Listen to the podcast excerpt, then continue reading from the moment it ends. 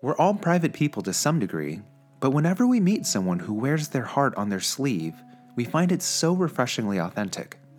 Each of us holds within us a lifetime of experiences that have shaped our identity, but we walk around as shells, harboring these rich stories within us, not often letting them out. When Maisha came to us, we had never had a person ask us if they could share their story on our stage before. It was usually the other way around.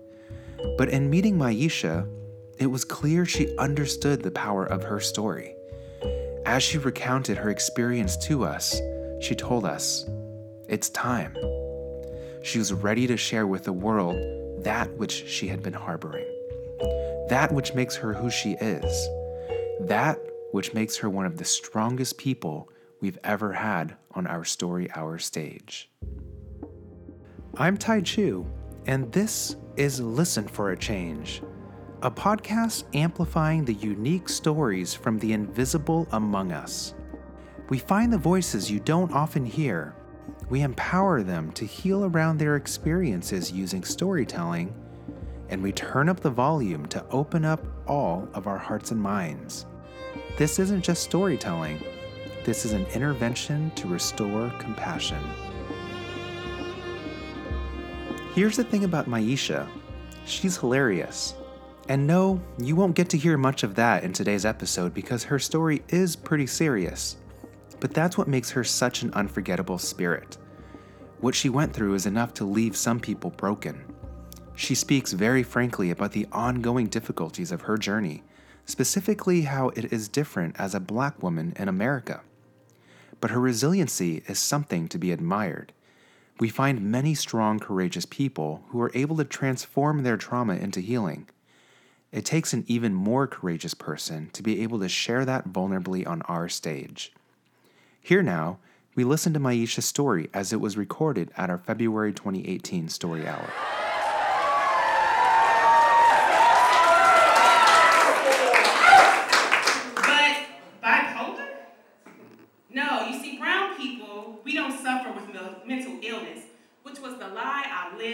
Told my whole life. We pray about it. The pastor will lay hands on us about it. And when I think about it, we sweep it under the rug, subdued by religious dogma and communal shame. Mental illness is a form of weakness. Right. But you know when it started? It started in 1562 on the slave ship, the good ship Jesus. Because it was then that we learned as people of color that the master can't see us weak. And you know what that has perpetuated into? It perpetuated into a generation of black and brown people living with post traumatic slave syndrome, which has perpetuated generations of trauma, shame, shamers, and mental health stigma silencers.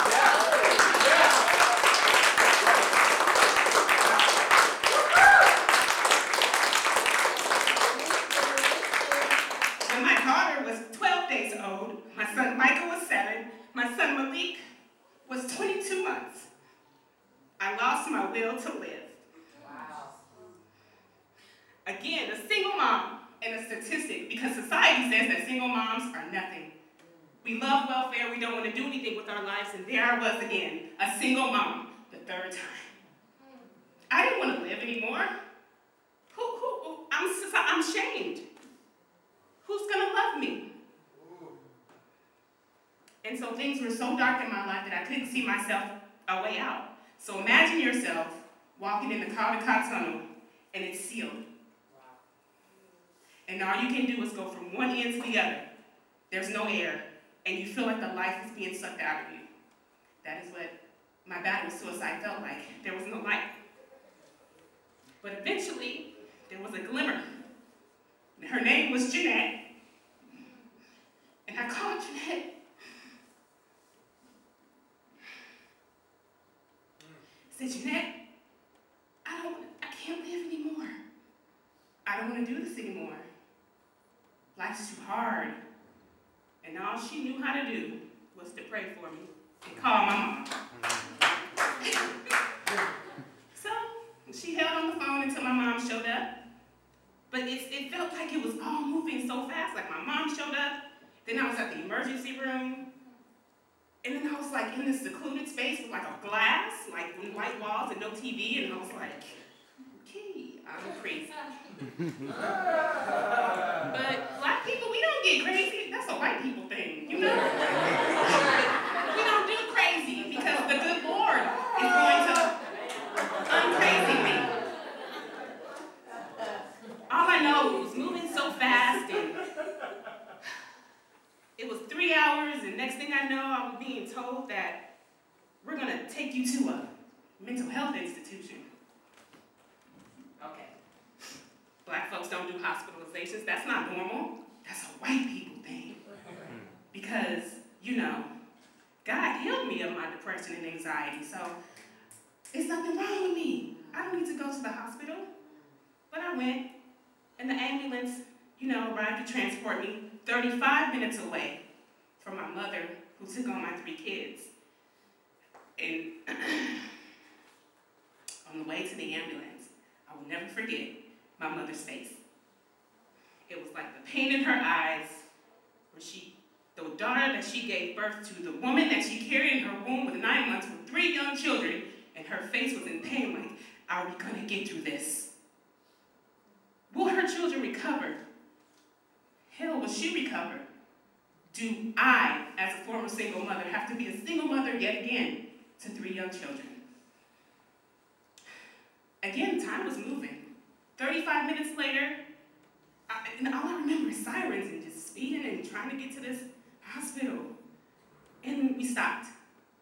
We go inside, it's white, like, who's seen Girl Interrupted? That movie with Angelina Jolie? Like, doors? Like, that's a real thing, you guys. I was like, all right, how many other black folks went through this?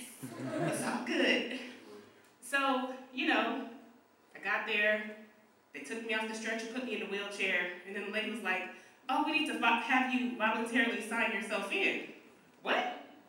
I, I was so confused because isn't that why the other hospital sent me here? Why do I have to sign in? So, I need to get help because I need to get home and see my kids. So I signed in. But guess what happened next? They said, here's some anxiety medication. It's going to help you take the edge off. I'm black, I don't take medication. Only medication black and brown people take is for high cholesterol, diabetes. and, uh, I don't know, think of something else. That's the only medication I grew up knowing about.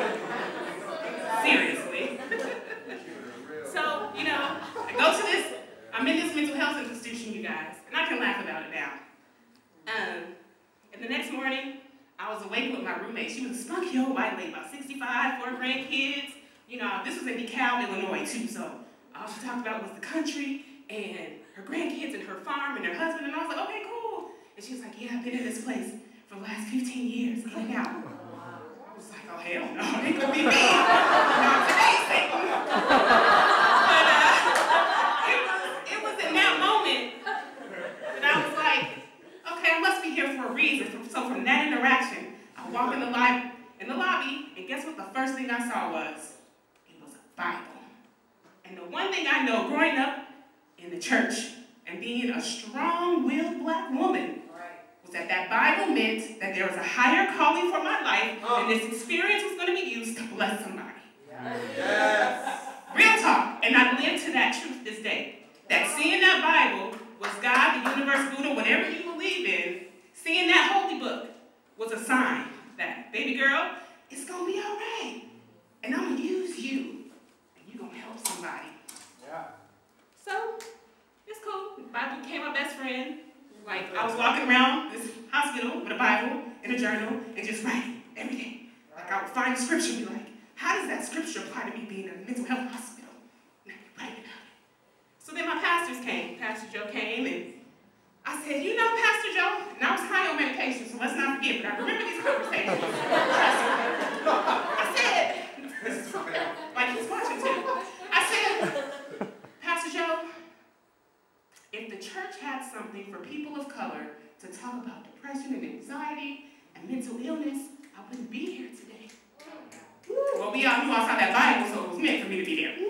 But I said, one day I'm going to start something for people of color to talk about their mental illness.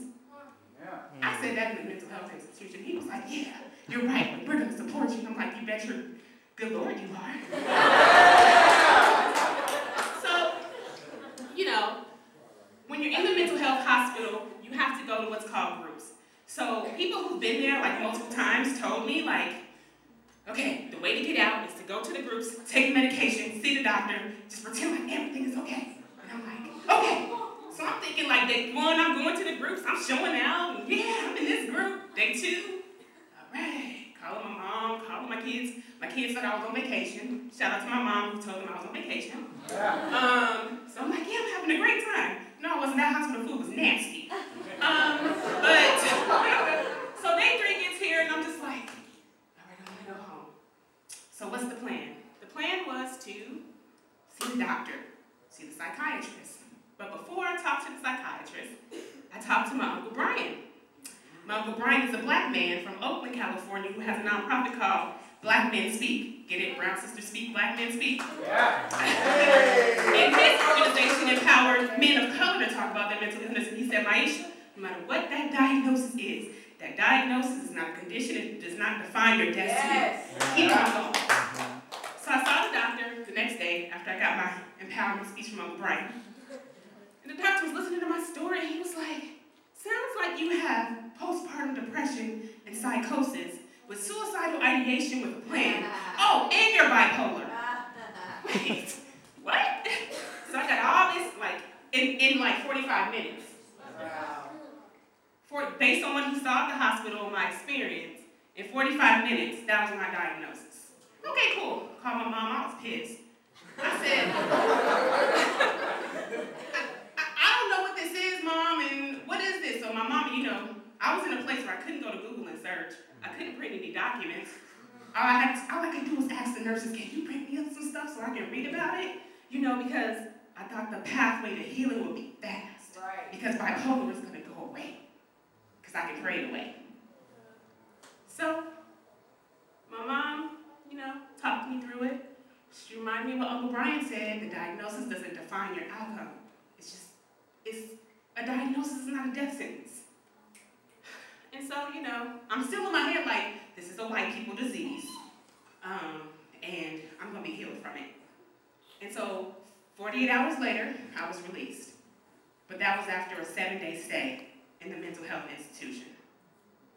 So, I spent days and weeks questioning what was normal. Like, for weeks, it felt like everybody around me who was in church and who was in my life, they were judging me because they knew I was in a mental health institution and I was crazy.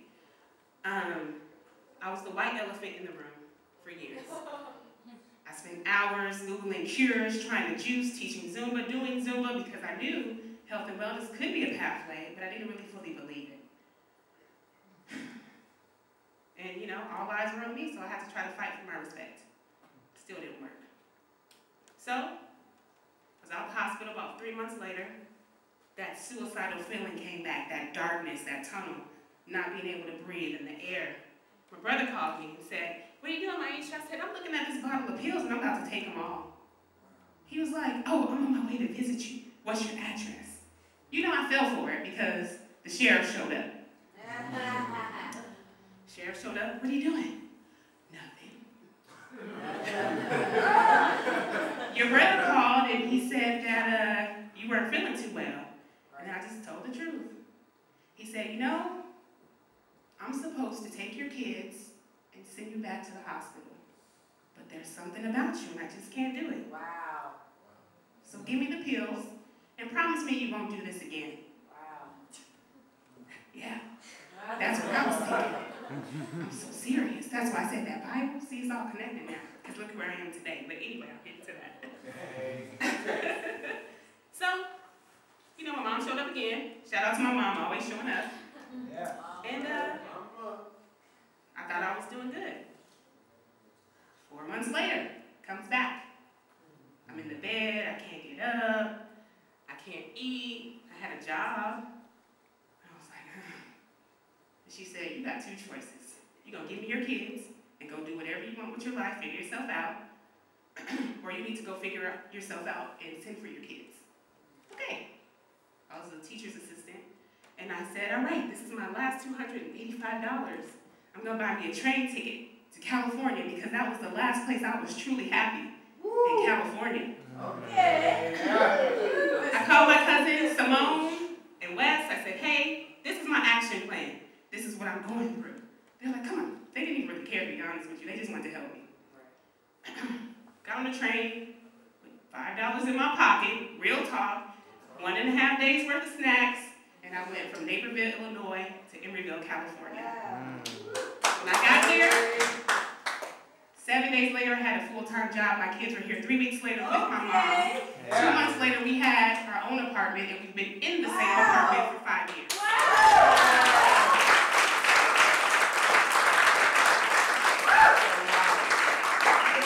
Coming, going through that experience in that mental health institution propelled me to where I am today. I was able to come to California, give my children their diagnoses, two with high-functioning autism, one with ADHD and wow. sensory processing disorder. So I have no choice but to be a thriving single mompreneur because I need therapy, my kids need therapy. I started attending university at Holy Names University, and my professor said, This is your social entrepreneurship class. Create something. I said, Okay. I was like, oh, I was in a mental health institution. I'm gonna create something for women of color because when you can yes. heal the woman, yes. you can heal the man, and you can heal the family, and break the barriers yeah. of generational trauma in the black and brown, not just black, black and brown communities. So I said, okay, my project is called Brown Sisters Speak. We are a mental health empowerment and peer support organization for women of color. Wow. This was two years ago. Didn't do nothing. I was just on YouTube trying to be cute. but in partnership with Sidewalk Talk and Resilient Wellness and other community sponsors, we hold monthly brunches in Oakland, California to empower women of color to speak their truth and to really break the ice because you got to move slowly with us in the black and brown community to gain trust. You got to move slow. But just moving slow allows us to break the stigma yes. and speak our truth. Yes. And so I say, I want to end here. I want to end with this. Be an ally. Help us create opportunities for women of color, men of color, to speak our truth, like Tai. Yeah. Have us up here speaking our truth. Reach out to your local legislation and say, hey, that's a cute campaign. I don't see any black and brown faces. I do it on Facebook all the time. I see a Facebook ad, and I say, that's a cute ad, but I don't see any black families. That's a cute ad. Oh.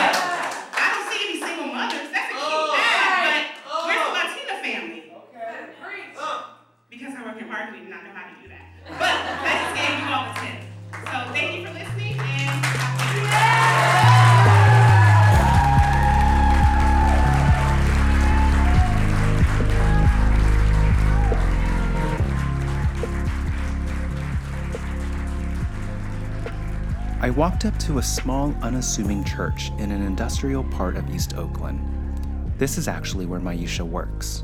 She greeted me at the door and gave me a quick tour of the historic building. The kind of building that you might not notice driving by, but is quite stunning once you stop and look at the details. Inside this space was a thriving community center. Wow. Yeah. You have like a full on kitchen here. Yeah. I sat down with Maisha and got to learn the significance of this community and the impact sharing her story with us has had on her life. I wanted to ask you, do you do you believe do you believe in angels? Absolutely. I mean, you have to. There's no way that you're in that much pain and despair that there is not an angel with you or among you. Mm. Absolutely. Who are your angels? Jeanette that night, Jeanette, Jeanette's still my angel, I can still call her. Um, my children. I always believe that children are the closest thing to God. But I think sometimes, depending on how we grew up, we never let our children's voices speak life into us. Mm-hmm. So I believe my children are angels. Um, and also, what's interesting is I had three miscarriages earlier in life, mm-hmm. and then I was blessed with three children.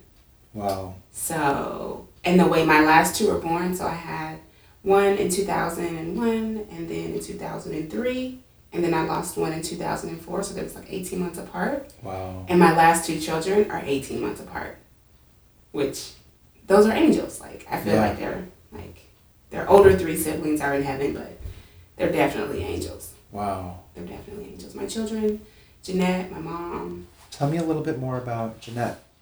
So she makes a brief appearance in your Jeanette story. makes, if I could tell my whole life story, she makes a lot of appearances. I met Jeanette um, in 2005 when I moved to DeKalb, Illinois. Uh, when I went to New Hope Missionary Baptist Church, that's my home church, Mhm. always. She was the first person who spoke to me. And she just was like, You're a single mom, I'm a single mom. I wasn't even a mom yet. She was just like, I see you, let me know what you need, how can I support you? I met Jeanette when I was pregnant with my son Micah, who's almost 14. So she's she's actually Micah's godmother.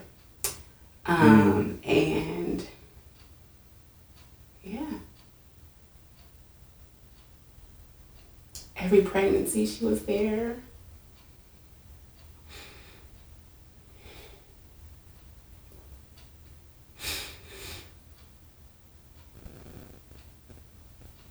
She sounds amazing. She's amazing. Does she live near? She lives in Illinois. Okay. So she's still my angel. You know, I can call her and Jeanette. And she's like, okay, remember, I'm watching you. You're doing great. You're doing fine. It's okay. You know, she's always been my, my best advocate, my best like supporter. Michael was born, she was there. Postpartum depression, she was there. No matter what I was doing in my life, she was always watching me, like checking in on me, checking in with my mom. She's like family. She's my angel. Definitely Jeanette. Yeah. Take me back to that that one night Yeah. that you spoke about in your story and when you called Jeanette, Mm-hmm. was she the first person that came to mind? Yeah. Call Jeanette. Mm. Like laying there in the bed, like, oh my God, oh my God, I'm gonna, I, I need to talk to somebody. It was like, just, I called Jeanette. And I called her and she answered and she was like, what's wrong, Mai? Like, I can hear it. What's going on? I was just like, I'm ready to go. She was like, what? I'm ready to die. And she was like, oh, we, no, mm-mm, no. And she just started praying. She was like, talk to me.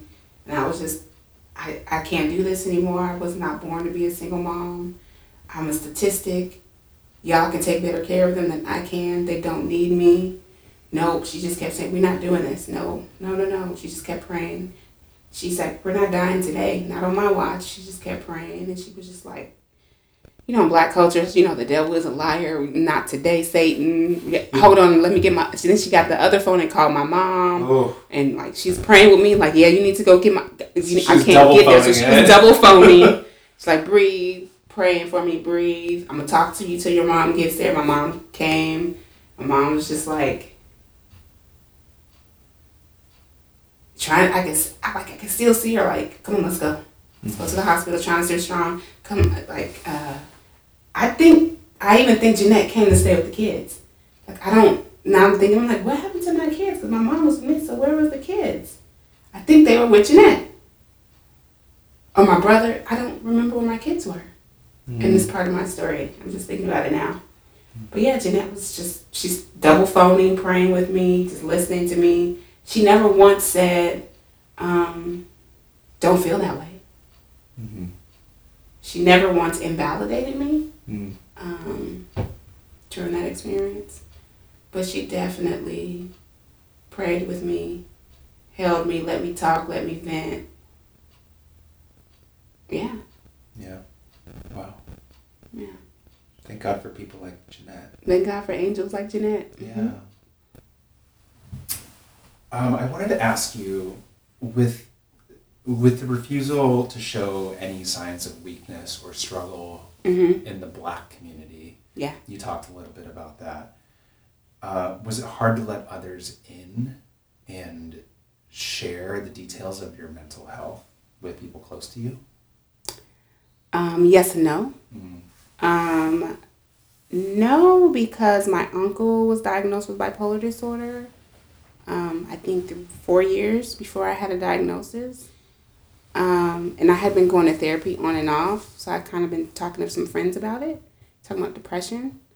Um, so my uncle Brian was one of the first people I called, and he said, "Whatever they tell you, that diagnosis doesn't define you, and you're gonna do something with this experience." Like that was his his take on it. So I knew I could talk to Uncle Brian. Uh, my mom's older brother, not the oldest, Tom came. My uncle Tom came, mm-hmm. um, and his wife. And then I found out that she had the same postpartum depression. Um, was taking medication and antidepressant, and that everything was gonna be okay. So I knew one side of my family would totally understand it, um, the other side would not.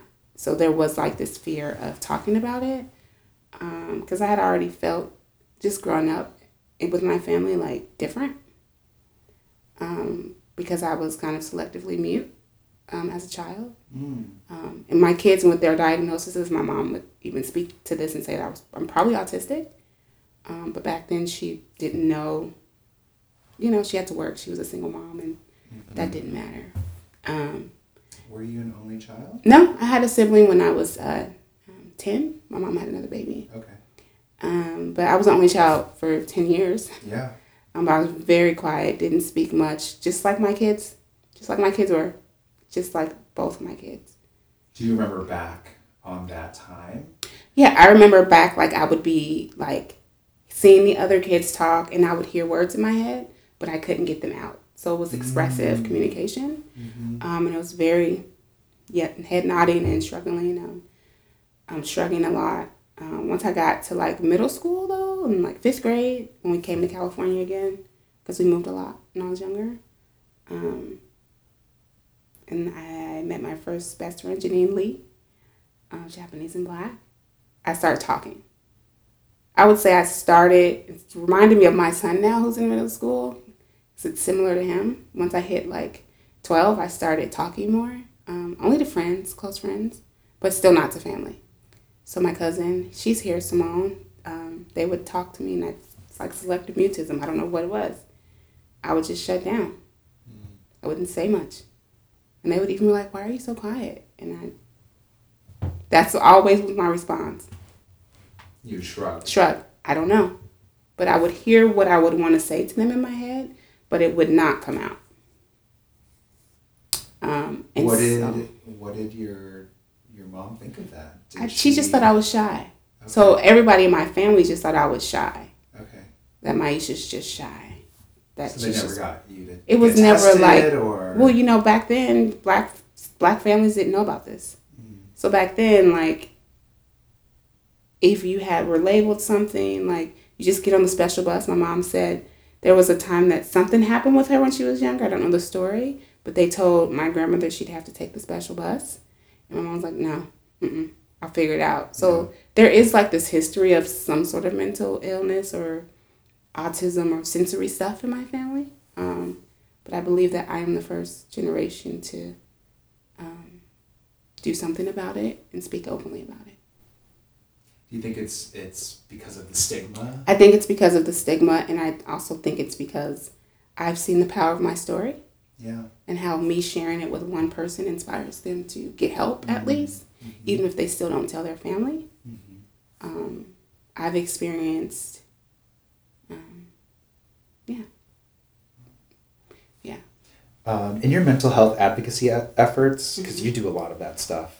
Uh, it sounds like both for your children and yeah. for yourself mm-hmm. and for other and, women. And for other women. And for other women. Absolutely. Um, what mindset or approach has yielded um, the most success in breaking the stigma around mental health issues, especially in the black and brown community?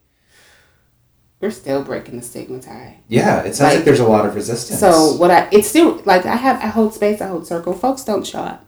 Mm. Women don't show up. And I just keep pushing forward. And for what it takes for me to get to the mental health piece is uh, experiences.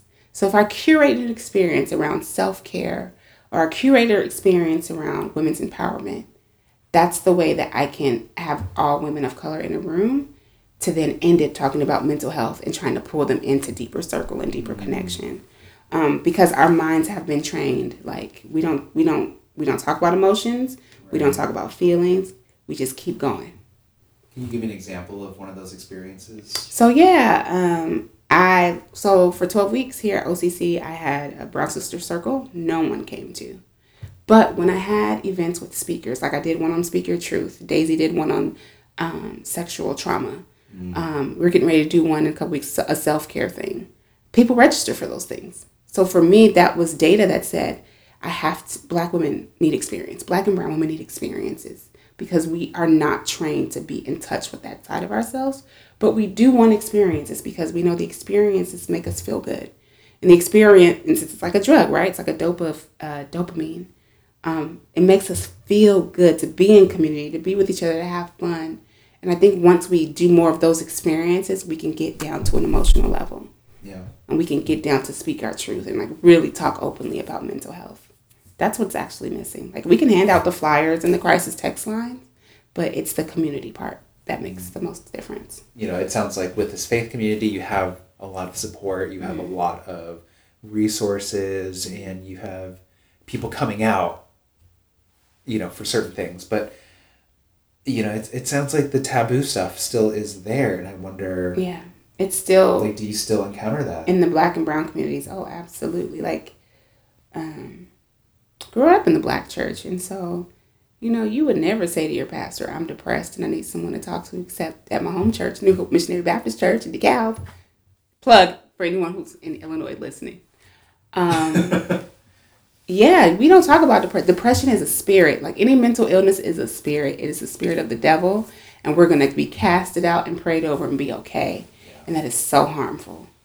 Um, everything's swept under the rug in terms of community. We learned to um, drugs, turn to drugs and and music and that's kind of been our balm but not that's the surface level we don't we don't go deep mm-hmm. we don't go deep um, so knowing what you know now mm-hmm. so the incident that you spoke about in your story remind us when that happened how many years ago uh, was that six it'll be seven years in november wow and just congratulations and also Thanks. we're so happy to have you know you continuing to to advocate and to fight for the work that you do from your own experiences. But um, I'm wondering, knowing what you know now, mm-hmm. What would you want to go back and tell Maisha of six, seven years ago when you were at your lowest, darkest point? That this is for something greater that you will never understand. You don't see it right now. Keep going. Like, if I saw Maisha who picked up the Bible, I'd be like, you're absolutely right. But Maisha that was laying in the bed, it's I'd probably just whisper, just hold on. Just just hold on. Keep keep fighting. Your your children need you because no one would have been able to.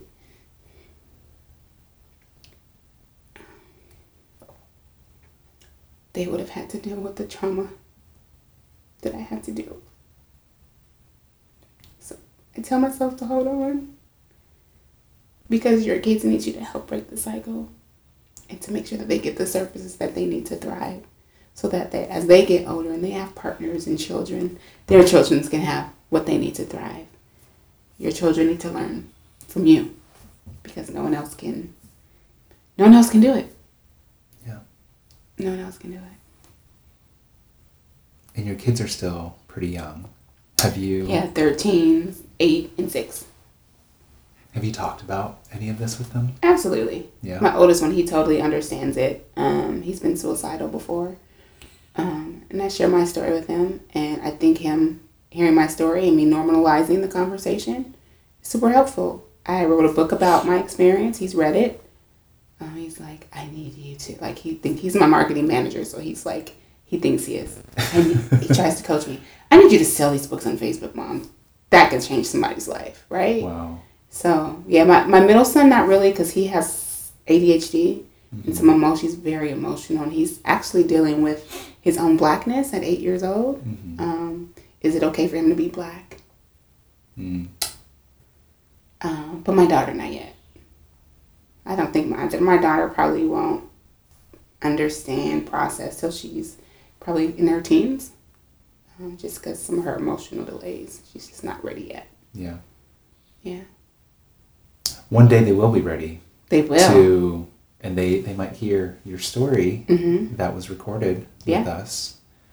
What do you want them to know? That no matter how low you go, that you can always pick up the pieces and go high again.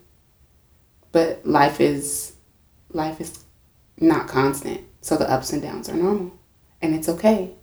Just always remember that if you are at your lowest, ask for help and support each other in your need for help. Don't forget about each other. I think that's what I want them to know. Don't expect life to be constant. The ups and downs are normal. And anyone who tells you anything different, you need to question their logic and keep asking questions like I've taught you.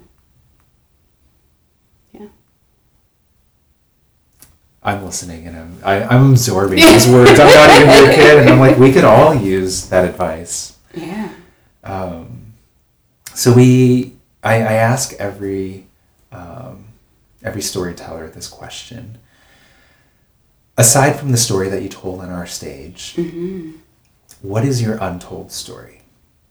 What is that story that you don't share with people on a day to day basis, but you walk around mm-hmm. with and it defines your identity, and mm-hmm. you may be afraid of how it's received, or there just might not be a space to tell most people yeah. on a day to day basis. What is that story of your life?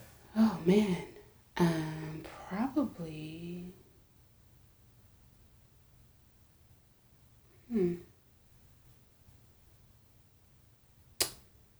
That my father was my abuser. And that because I talked to his family about it, I am now the black sheep in his family.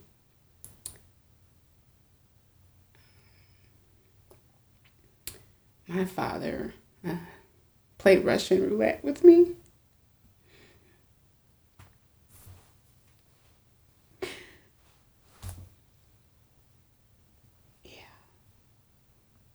Um,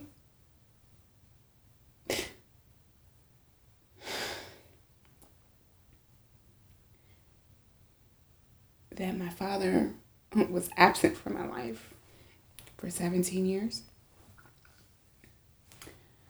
Um, and that um, 17 years was the first part of my life where like I did not know how to relate to men. What's a man? What do you need a man for? Like I was a very angry woman, angry child because my father wasn't there.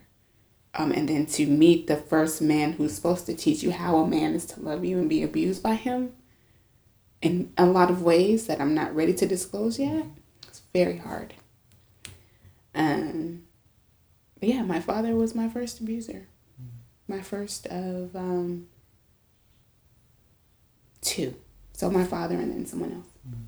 But it set me up for a cycle and a pattern of accepting men who were projects or partners, because I've had partners who were projects, um, where I would have to fix them, like where I'd have to like, you know, it just set me up for for failure. I think. Um, so yeah, it's part of my story. My father was my abuser, and um, leading me to raise boys who are loving and nurturing and have amazing sons. And talking to my son Sounds openly like and telling my son, you know, my father was my abuser. And so when I say stop, you have to stop the first time. When any woman or partner tells you to stop, you have to stop. Um, so that story of my father and how it's led me to be a better mother to boys to say, if I respond in this way, this is what you can say to me to bring me back to reality.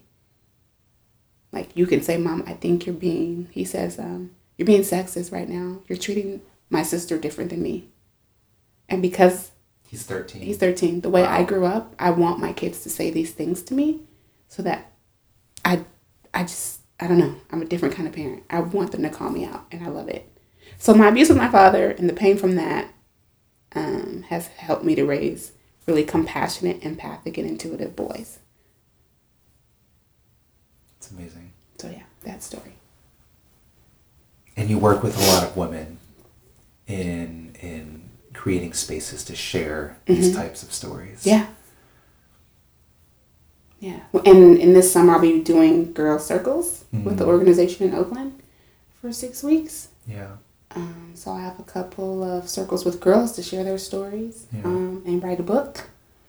So yeah, And tell me a little bit more. Um, so we ask all of our yeah. our storytellers to choose an an organization to represent, Mhm. and you chose one very near and dear to your heart. Mhm. And we've already spoken a little bit about it, but um, tell me a little bit about Brown Sisters Speak. Yeah. So Brown Sisters Speak was birthed from my story. uh, we're a mental health empowerment and peer support organization for women and girls of color now. Um, we hold monthly sister circles um, and bi monthly empowerment events for women. Um, and this summer, we're partnering with Urban Mentors to offer a circle for girls um, so that girls have a safe space to connect, build community, and share their stories. And what are you trying to end? We are trying to end the generation the generational cycle of suffering in silence, um, and empowering women to reach out for help. We're trying to end superhero syndrome for adult women, but for younger girls, just give them space to share their stories and feel empowered. It's real. It's incredible, Yeah, and I and um, it's such important work. I get it. I get a lot of slack though, because they're like, "Well, why isn't Black women speak?" So I'm like, I just chose the word brown because I wanted basically to say anybody who's not white. So so it's like black and brown. it's actually Sister like speak. brown. It probably should be like women of color speak or something, but I don't know. I mean, this has a nice ring to it. it just has a nice ring to it, Speak. and like you know, you could do a lot with it branding wise, and you know, I don't if, cut you any if, slack. if I ever sell it, then you know they could change it, but I won't. I think it's catchy as all I think hell. it's just super catchy. BSS. It's almost like BTS. Oh my god! there it is. Army fan. Okay. Yeah. Well, thank you so much. You You're you are an incredible force in this you. world, and I am so moved every time. I feel like I want to have more of these sessions. Just like I learned so much. Thank you. We learned so much we learned from so you. much. I'm gonna hear yours more of your story. Oh my gosh. Well, you heard some of it I this heard past some of year. it at the um, in December. Yeah. So I, I think I really connect with you because I think we come from similar place, such different walks of life on the surface, right? Like Right. we're different gender, different race, different, you know, all sorts of things, but we both come from places um, of not talking about certain things. Yep. And then creating Spaces, spaces where people can do that. Yeah. Other people can. and I think that And I admire that in you so much. I love that about you too. That's our common humanity, it as we talk about in mindfulness. And I don't think that we could ever have enough of these spaces. No. I think, um, you know, especially the work that you're doing in this community, Mm-hmm. it's okay to say that you're in East Oakland. I'm in East Oakland. You're in yes, East I am. Oakland, and um, this is this is such a community. This is a community that needs this so much. Yeah, thank you. So I love it. keep doing keep doing what you're doing. Thank you. Thanks for having me, Tai. Of course. All right. That was that was great.